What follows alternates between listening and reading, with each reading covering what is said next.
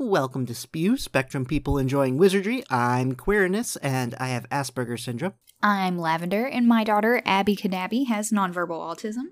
And I now call this 30th meeting of Spew to order.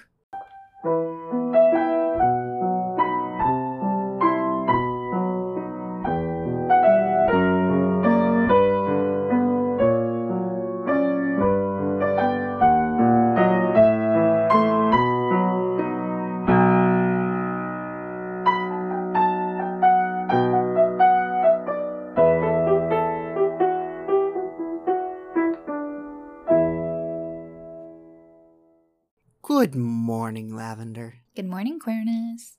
Have you had any excitingness happen in the last couple weeks? Honestly, no. We've just been adjusting to our new homeschool schedule, but that's been going really well. Nothing too much new on our end. I got a new schedule at work, but that's boring, but it's awesome. I had my first like real Bob Ross class yesterday. 10 people and That's a good crowd. already sold out next month's class. Yay! Big applause. Maxed out at 10 people.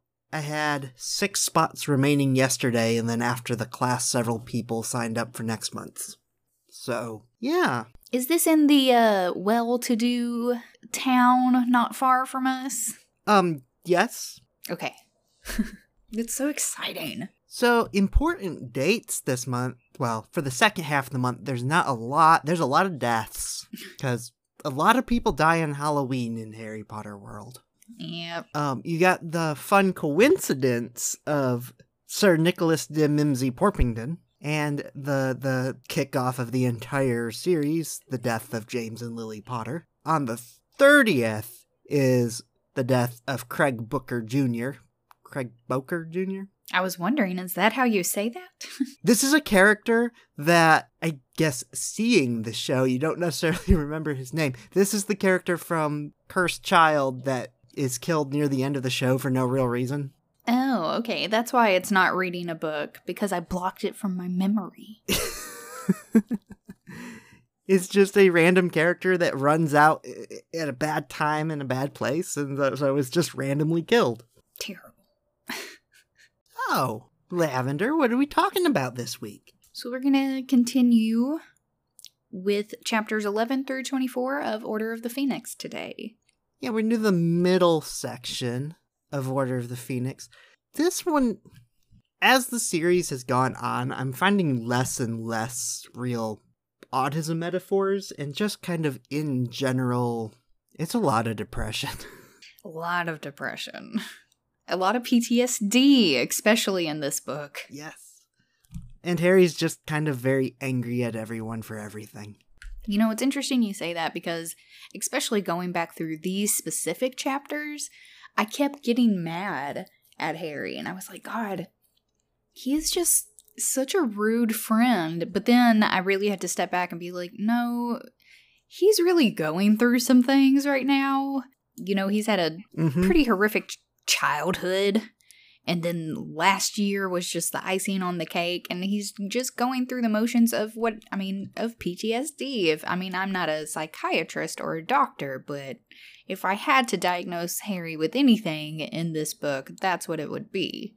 Right. So I keep getting mad at Harry, and then I have to rein it in and be like, no, Harry's just going through the motions and trying to to heal, I guess, for lack of a better word. Also, we re- this is well this this first chapter, the Sorting Hat's new song, is kind of when we really start to get to know Luna a little better, and where it- Mhm. it's really clear that she just speaks her mind and doesn't really seem to realize it. See, I think she realizes it. I just think she doesn't care. one of the quotes, one of my favorite quotes about Luna in this chapter is Luna did not seem perturbed by Ron's rudeness. On the contrary, she simply watched him for a while as though he were a mildly interesting television program. I don't know why, but ever since I first read this book, I've always thought that that was hilarious. Yes. This is the part of the books where it feels like Luna was very purposely designed to be autistic and but she wasn't. And so then it's kind of sad. Hmm. Now, in this chapter, the Sorting Hat songs mostly rhyme, but don't totally rhyme, and that annoys me. Yeah, he had to make do with what he with what he had, man. But that it's not just the sorting, it's anytime that she writes a poem or a song of some sort, it's like she tries to make it rhyme, but then some lines she just completely gives up and it doesn't even come close. And I'm like, I don't understand this. Either make it rhyme or don't make it rhyme. Don't like make most of it rhyme. Creative liberties. Or they tend to start out rhyming and then halfway through she like gives up. It's hard to write rhymes. Huh. Okay, I have a. I guess this is a quote, but I don't know what it's referring to. I just kind of like it. Full of unexpected surprises, like jarring notes in a familiar song. Hmm. That's. I don't. Yeah, I don't know what this is referring to, but this is. I, I relate to this. yes, just yes. And then. This is where we really meet Umbridge for the first time. And she just, like, talks a lot, but says nothing. Yeah, pretty much. And one of the things that really bothers me about her little speech, I mean, a lot bothered me about her speech. Don't get me wrong. But she says the line, progress for progress's sake should not be encouraged. What does that mean? What is progress for progress's sake? Don't we all want progress? No. Some people don't because it's different. Ugh, that bothers me so much. And I love how before Umbridge even goes into her speech, as soon as Hermione hears that Umbridge works for the ministry, she she like immediately picks up what's going on and why Umbridge is there. Mm-hmm. And no and Harry doesn't. He's just like, "Oh, whatever, time to eat." Like Harry is not dumb. It should have at least put up a red flag for him, and it didn't. He was just like, mm, the feast. Let's get to it. And Hermione's the one that's side eyeing, like, why? Why is she here? It just bothers me. Harry is not dumb, but he does act like it sometimes. also, Harry angry. Harry's very angry and grumpy, just in general, with everybody, with his best friends, with people that he's typically friendly with. I mean, everybody can get grumpy Harry. Yeah. Here's a fun quote that I associate with. How do you remember stuff like that? asked Ron, looking at her in admiration. I listen. That does seem like a quote that you would be fond of. I get this a lot where people just act like I'm smart and know things, and they're just like, I don't know how you remember and know stuff like this. And it's just like, I pay attention. That's it. I don't understand why everyone else has trouble with paying attention. Because it's hard. Also, Screamy Angry Harry and Snape's a jerk. Yeah, that hasn't changed. Although he does seem to be extra miserable this chapter, this year in general. One thing I don't get about this year is, you know, all this emphasis on this being the owl year, which I understand, but don't they get exams every year? Like end of year exams? Yeah, this is when in, when I was in high school, there was some test that I think it was 10th or 11th grade that was like a placement test thing that they put extra emphasis on Yeah. and it was kind of talked about all year, but you didn't really do like extra special studying until like the last month or two before the test because the rest of the year was learning the stuff you're supposed to learn that year and then like the month or two before the test they're cramming everything that should be on the test that you didn't actually learn that year. Okay, so this would be akin to placement tests. Yeah.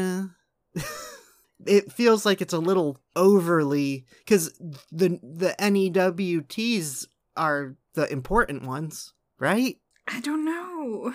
It's also just weird that it's never mentioned up until this point and then all of a sudden it matters. And and do Yeah. the teachers just kind of change the grading scale this year just to line it up with this? Does is that not confusing? or at least Snape does this? It just baffles me the whole entire the whole entire owl testing program makes no sense Also, Percy got more owls than which I don't understand that phrasing of it of like you take the owl and if you pass it you get the owl. but Percy gets more owls than Hermione, and Hermione is taking more classes than should be possible, even though she dropped the classes so she doesn't have to use the time turner, and like, it's all broken. yes, exactly. Broken. And then my note for the potions class we see in this chapter because Sn- Snape just like waltzes into the room. He tells everybody, be quiet. You're going to be learning this potion today, which I guess I should have notated which potion it was. Dang it. You're going to be learning this potion today. Here are the ingredients, and here's the recipe.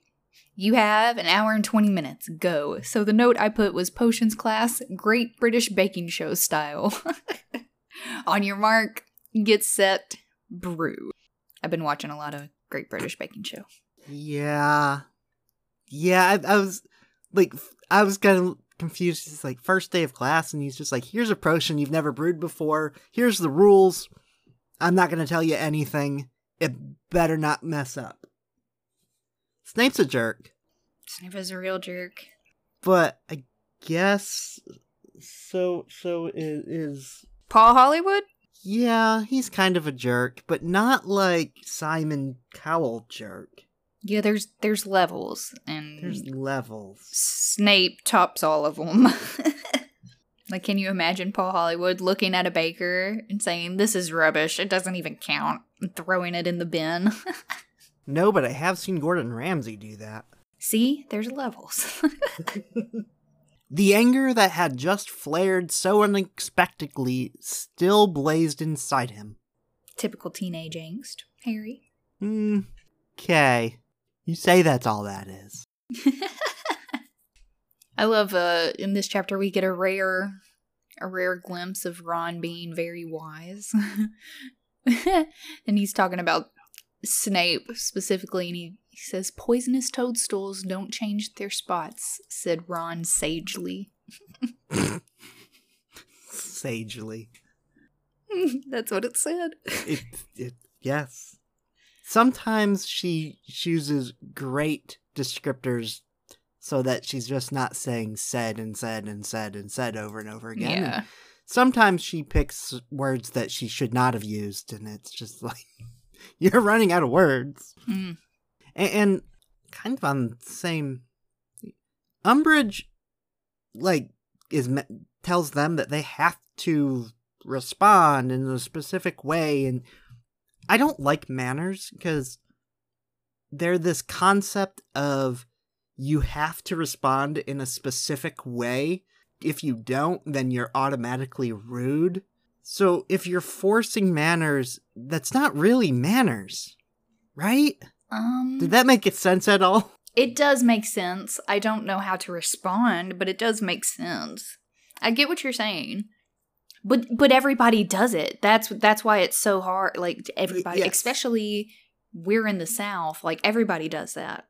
The the the concept of when someone says this, you're supposed to say that seems to circumvent the entire concept of manners. That because there's rules, just the concept of being nice to people is overwhelmed with rules. Social niceties. And it's it's one of those interesting things that it's very similar to um, political correctness, except the people who like political correctness don't like manners, and the people who like manners don't like political correctness. Oh, that is a very um apt observation, yes. But they're a very similar. They're guidelines for being nice to people, but in a very different way. Too true. And we end this chapter with Harry being a grumpy friend again. Yeah. The next chapter starts with everyone arguing again. There's a lot of arguing in this book. I don't like Yeah. arguing. We get Ron's infamous uh, woolly bladders comment in reference to Hermione's woolen hats. Fully aware that he had just experienced an exemplary an exemplar did I even spell that right? You did. An exemplary care of magical creatures lesson and was thoroughly annoyed about it. uh, Harry knows that Grubbly Plank is a better instructor, but refuses to admit it to himself. Fiercely loyal. And by this book, he has gotten Hermione, like, because at first Hermione was very much like, oh yeah, Grubbly Plank is a way better instructor, and now she won't say it in this book. She knows better. um, one question I had from this chapter and this was because both Harry and Ron were not doing great in Transfiguration class, where they had to do, I believe, vanishing spells. And McGonagall said for them to practice the spells overnight. And where are they supposed to practice the spells if they're not allowed to do magic in the corridors? Common rooms, I assume? I, I, Hmm. I don't know. How are they supposed to practice magic if they're not allowed to use it over the summer break? Exactly. Then we get to the detention with Dolores, and how does he write this entire line before he notices the entire line is cut into his hand? Yeah, that seems like something you would notice pretty immediately. I, I feel like they maybe made that in the movie. I think it's more delayed, but the way it's written in the book, he writes the entire line, then he feels the pain, and the entire line is already on his hand. And that it's writing as he's writing. It, it's just very confusing to me that he doesn't notice it immediately. I want to know where Umbridge got this quill. Same place that Rita Skeeter got hers? Rita Skeeter's didn't cut into people's flesh, she just had a quick quotes quill. Yeah. Flourish and Blotts has those, but this is this is unique. This is an instrument of magical torture, man. Surely this is not legal. It serves no other purpose? I mean, not that we know of. Well, it's like, what? Why else would someone want to carve into the back of their hand this way? I don't, unless it's a prank. Did she? She would never step foot in a prank shop. No. Perhaps she made it. And maybe not, because quills that have magical properties are always weird colors. Like he always notices that they're vibrant or something they don't look. Hmm. Right. He only knew that he did not want to see the looks of horror that would make the whole thing seem worse, and therefore more difficult to face. Yeah, he just doesn't want to tell anybody because he doesn't want them to be angry also. This is Mhm. one of those weird things that this logic doesn't really make sense, but yet in that situation we'd all make the same choice. Unexplainable logic. Okay, I have this quote here that I honestly do not remember who this was about, and I think it was Mrs. Norris. Mm-hmm. She had the unmistakable air of a cat that was off to report to her boss. But if this is about Mrs. Norris, then it's not a metaphor. Well, see, it's funny that you say that because last night when I was going over these notes for today, and I saw your note on this, that kind of sent me into a little spiral of how how does Mrs. Norris communicate with Filch that, you know, children are afoot and not doing what they're supposed that they're breaking the rules. Mhm. How does Mrs. Norris communicate that with Filch? And why do we never get that explanation? And why do we all just take that as as fact, as what it is? I don't know. Um, Miss Rowling has confirmed that Mrs. Norris is a perfectly normal cat and is not a cat with any kind of magical abilities, which does not answer the question. No, it doesn't. I mean, I mean, what does Filch to do every time Mrs. Norris just like comes back into the room? He's just like, "Oh, Yep. there's children out. Okay, Lassie, let's go." Yep. You know. Cats can do, they just stare at you and you know they want something, so then you just follow them and they will take you right to what they want. Dogs, on the other hand, just bark and don't communicate well. They just yell at you until you do something. We have another example of the twins being very irresponsible, this time with pills that they don't have a cure for yet. It's like, what? What? no, I hold on. I disagree because this is when we see um, Hermione, Prefect Hermione, go after them for handing these out to first years. They said that they had tested them on themselves. So, themselves being Fred, George, and Lee. They've tested them on themselves. They just want to make sure that it also reacts the same for everybody else. But my big question is why first years? Oh, because they're gullible. I feel like some third years would eat some candy for some galleons, you know? I think anyone who's been there more than a year and knows who they are would not take anything from them. ah, that's a good point. I must admit that I have always been afraid that you would take what we might call the Fred and George route rather than following in my footsteps. I love this quote. I think it's so funny. Yes. This is yes. This is pure Percy. Percy did not take the Fred and George route. No, he did not. Percy Percy took a bad route, Yeah, he was kind of a kind of a jerk. But also he should Ron, Ron should follow in his footsteps, but not his footsteps. I Fred and George aren't good role models. I don't think Percy is either. I am very happy with uh, the path that Ron ultimately took in the end, which was the Harry Potter path. So All right, let's talk about the world isn't split into good people and Death Eaters. hmm This is overly quoted, I think, because I think it can be. I think it's wrong. I agree. I agree with you. Like, if you side with Nazis, you're not a good person. You're automatically out. That's what I was just about to say. Especially like in the, the times that we're in now, it is pretty split. I mean, it's pretty easy. You're either a good person or you're not. You're a good person or you're a Death Eater, and that's kind of all. That's kind of how I'm looking at the world these days. Yeah. And it it actually kind of simplifies my life. So Next chapter, Snape gives Harry a bad grade because he always does. mhm. But he says that these are graded the way they would be graded on the owls. And Harry, for some reason, acts like he legitimately got a bad grade. But, like, no, he didn't. Like, Snape gave him a worse grade than everyone else because that's what he always does.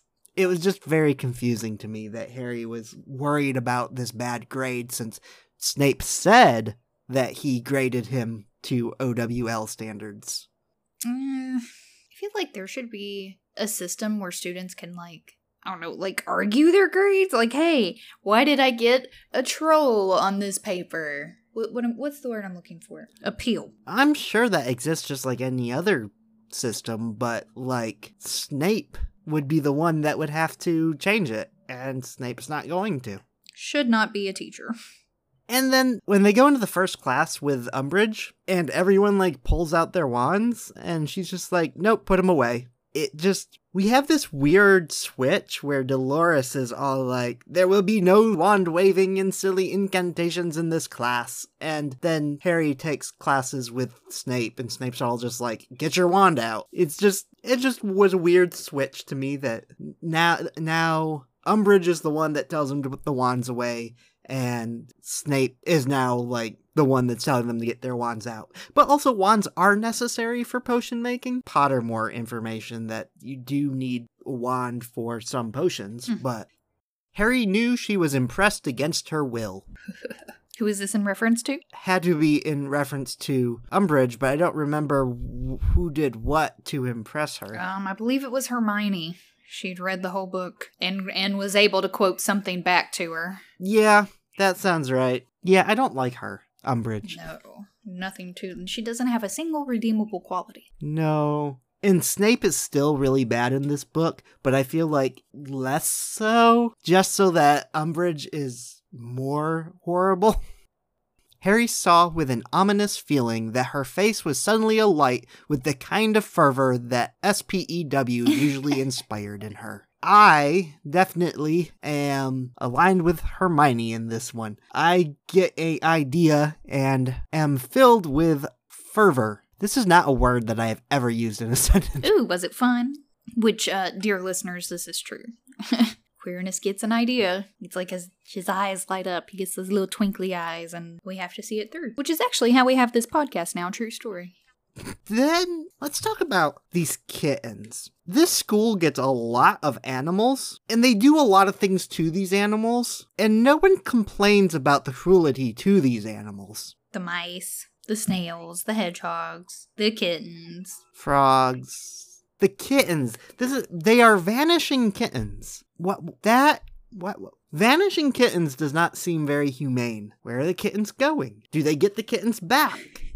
See, Is there just a giant pile of kittens and frogs and rats in some parallel dimension that is just where they all are? see, part of me, because McGonagall, she transfigures into a cat, and she has a real soft spot for cats, I think. I don't think she would let anything bad happen to the cats. Yes, they were probably not. her friends. That's I, I I think McGonagall is too strong-willed to let herself become friends with cats. Maybe acquaintances.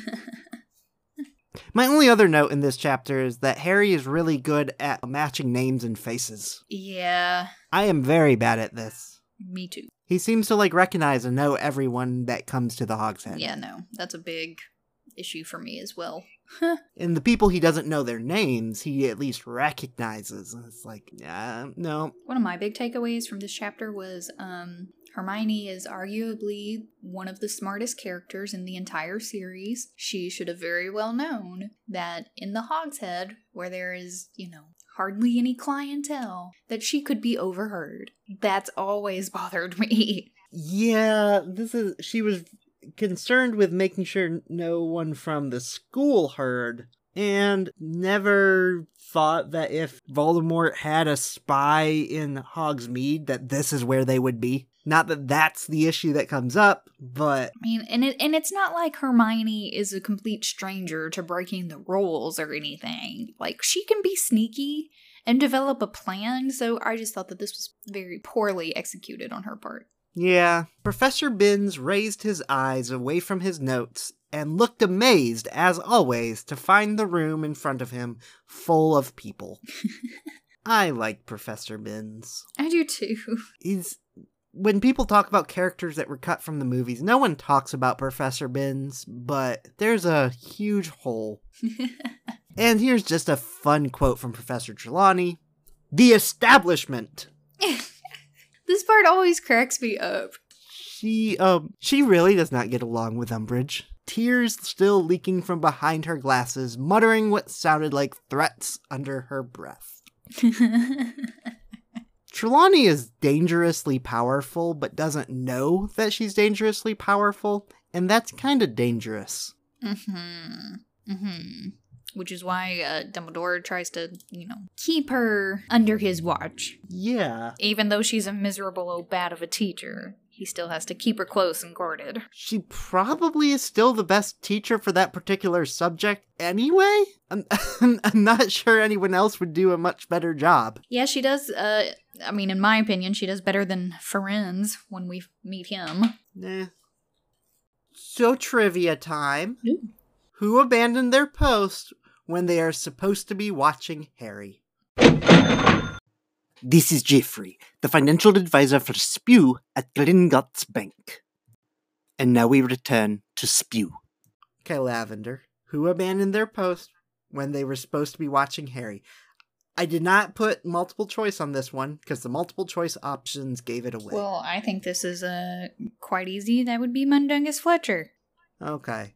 The only reason I thought it was hard is because he has a hard name to remember. But maybe I'm just bad at remembering names, which we've already established. Mm-hmm.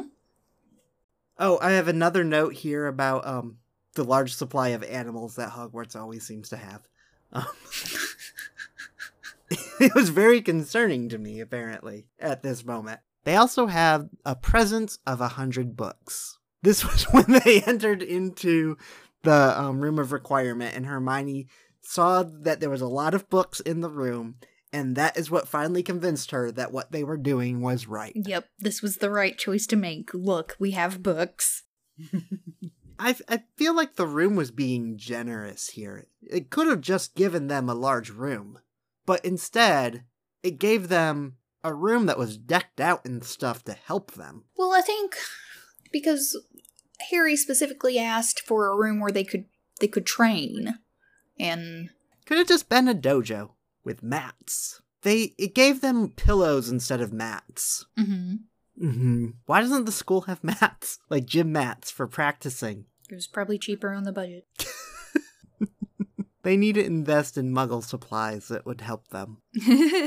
Might have to pay an import tax. Oh. Uh, the Creevey brothers were enthusiastic but erratic, and mainly responsible for all the books leaping off the shelves around them. Mm-hmm. Not Neville, which is important right? because it's typically Neville. The ne- Neville, yes, Neville, yes. The Creevey brothers tend to be over enthusiastic about everything, and that's not necessarily the right way to proceed. But it is definitely what I would do. we found a secret room. Let's destroy it. That's what Abby would do. How come you're not in Ravenclaw? This is annoying Ravenclaw talking to Hermione. give a little context. This is this is because oh and- well, and now I say give a little context, and I can't remember the name of the spell. But this is when she does the the enchanted coins, Mm, mm-hmm, mm-hmm, and apparently it's a very advanced bit of magic. mm-hmm, mm-hmm, mm-hmm, mm-hmm. How come she's not in Ravenclaw? Well, this is also where we learn that um, the Sorting Hat apparently thought about putting her in Ravenclaw, but decided to go for Gryffindor. Because the Sorting Hat never makes mistakes. I wish we could get that full story from Hermione's point of view. Like, did the Sorting Hat have a conversation with Hermione in her head, like he did with Harry, or what? I just I want to know. I want to know. Okay, here's another note that I have no context for. I, I I've, I've been really bad about this. This one just says Quidditch and rhyming. Those are things I enjoy. I don't know what the I don't know what the note is about. Quidditch happened in this chapter, and they banned Fred even though he didn't do anything. But it wasn't his fault he didn't do anything. Right. I don't understand the ban. It's too much. It's it's Well, it perfectly fits Umbridge, though. she needs checks and balances is in her brain, not just extra people to control her. She just needs checks and balances in her brain. She don't have those. No, she just has unlimited power. But it's not unlimited. She has to like go to Fudge for all of it and Fudge just kind of lets her. I know, I just wanted to make a Star Wars cross reference, that's all.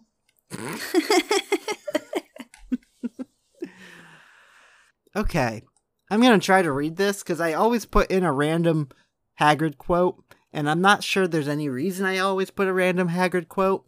I just enjoy them. yeah, this one's Ran into a couple mad old trolls on a Polish border and uh, had a side disagreement with a vampire in a pub in Minsk. And but apart from that, couldn't been smoother. You sound like Hillbilly Hagrid.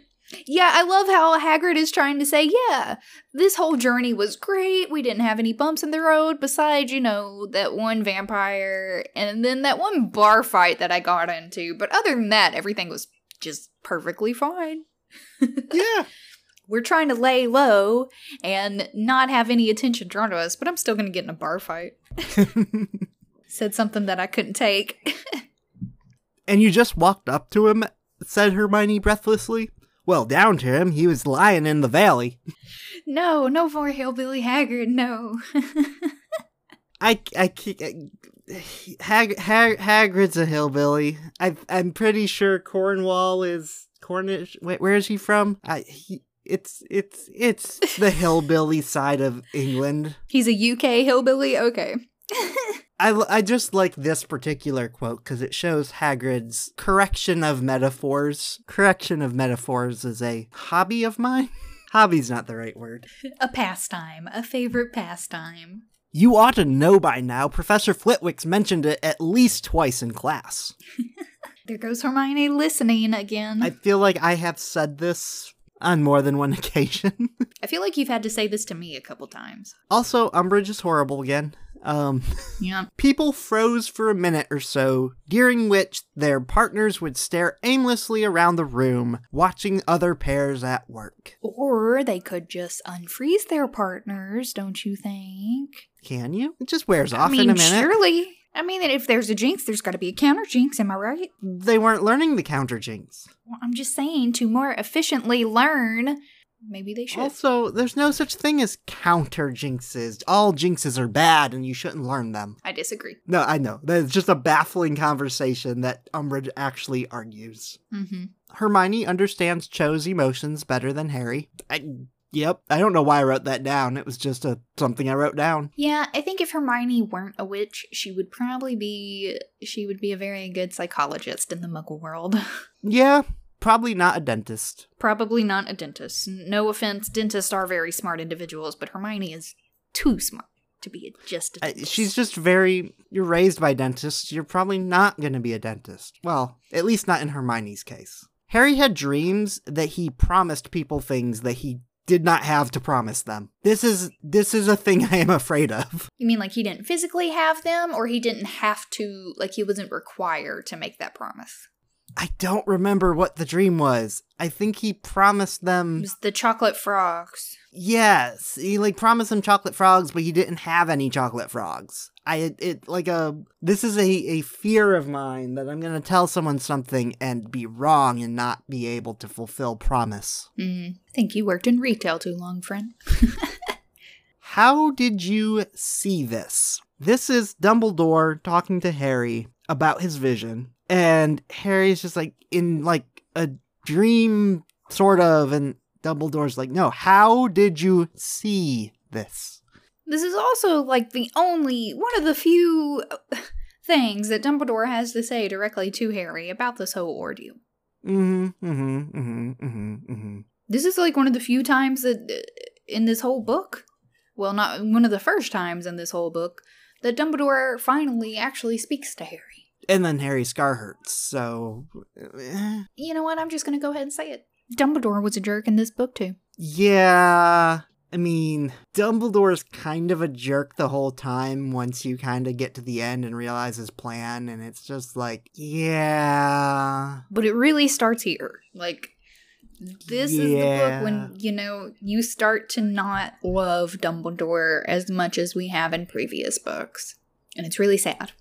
It breaks my heart a little. And then they get good news in. Sirius makes breakfast. Anne offers butterbeer. For breakfast. Day drinking and breakfast, man. And then when they're at the, the, the hospital and they're listening, and Harry has the realization that he thinks he's the weapon, it reminded me of the Iron Giant. God, uh, okay, that really took me way back there, Quirinus. I liked the Iron Giant. I have not seen that movie in well over a decade. Not a weapon. I am Superman. Man, now I have to watch this. He supposed none of them would want him around anymore now that they knew what was inside him. I'm so over Harry's ridiculous um conspiracy theories about himself in this chapter. Like just from the jump. Like I just want to shake him and be like, "Sit down. Quit your whining." He had just turned it upside down to see whether it would look better that way. I don't remember what this is in reference to, but yeah, I've done that before. I I do. It was in uh, reference to Dobby's painting that he had. Ah. Yes. Poor Dobby. I know. this is the saddest chapter, I think, in almost the entire Harry Potter series when we meet, well, when we meet Neville's grandma and his parents. Neville had already stretched out his hand into which his mother dropped an empty Drooble's blowing gum wrapper. This is like this fear that I have that I'm not really as lucid as I think I am, and that I just wander around dropping blowing gum wrappers in people's hands. To me, this was really sad because, specifically because Neville's grandma is, you know what? She's just outright rude, man. I don't like how she treats Neville. And I don't like how she treats her mm-hmm. own son and daughter in law either. I mean, I guess technically she does, you know, everything right by them. She gets them good medical care and Yeah, good medical care and she makes sure that they're taken care of and you know she takes neville to visit and everything but just her entire dialogue surrounding pretty much her entire family is terrible except that they are heroes, which kind of has that acting like they're dead already kind of vibe to it. i mean it's not just that it's that and she's talking about them in front of them like they don't understand or that they don't exist and to Yeah. me that one really resonates because i will have to like people do that with with abby a lot you know they Mhm. talk like she doesn't understand what they're saying about her and i have to correct a lot of people and i've had to do that with teachers with principals with medical people i mean nurses like just because my child isn't outright talking she completely understands what's being said Mm-hmm. and and people need to realize that so th- this part of the book always just oh it fires me up also, droobles is a fun word. drooble Crookshanks leapt gleefully upon the board and set the pieces running for cover, squealing at the tops of their voices. I love cats. i wish chess sets did this in real life This is when we're getting into occlumency lessons, and Snape says, The mind is a complex and many layered thing, Potter. Or at least most minds are. So snide. Ah. Snidey Snape. Harry's anger at Snape continued to pound through his veins like venom. Let go of his anger, he could as easily detach his legs. I have definitely felt like this before. Sometimes just like, Mhm. just gonna rip my arm off, because it won't hurt nearly as much as I'm angry at you, and then I can hit you with it. Tis but a scratch. The librarian prowled the aisles menacingly, breathing down the necks of those touching her precious books. I don't remember Madame Pince being described like this. She's very animal like and not human. She is very protective of her books, which, if I were a librarian, I imagine I would be pretty much the same. Yes, not disagreeing with that. Alright, I'm tired. Yeah. If you, if, if, if you want to join our conversation, uh, you can send us owl mail at spewcast at gmail.com. You send us a howler by clicking the link in the description, sending it to that email, or giving us a call at 407 706 SPEW. It's 407 706 7739. Also, if you have any news or stories you want to share with us, you can reach us at Twitter. We're at Spectrum People. We're also on Facebook at Spewcast. Our handle is SpewPod on Instagram, and we are also on TikTok at Spewcast. Our theme music is by Joan Burke. And until next time, I'm Quirinus. And I'm Lavender. And as Luna Lovegood says, don't worry, you're just as sane as I am. Bye. Bye.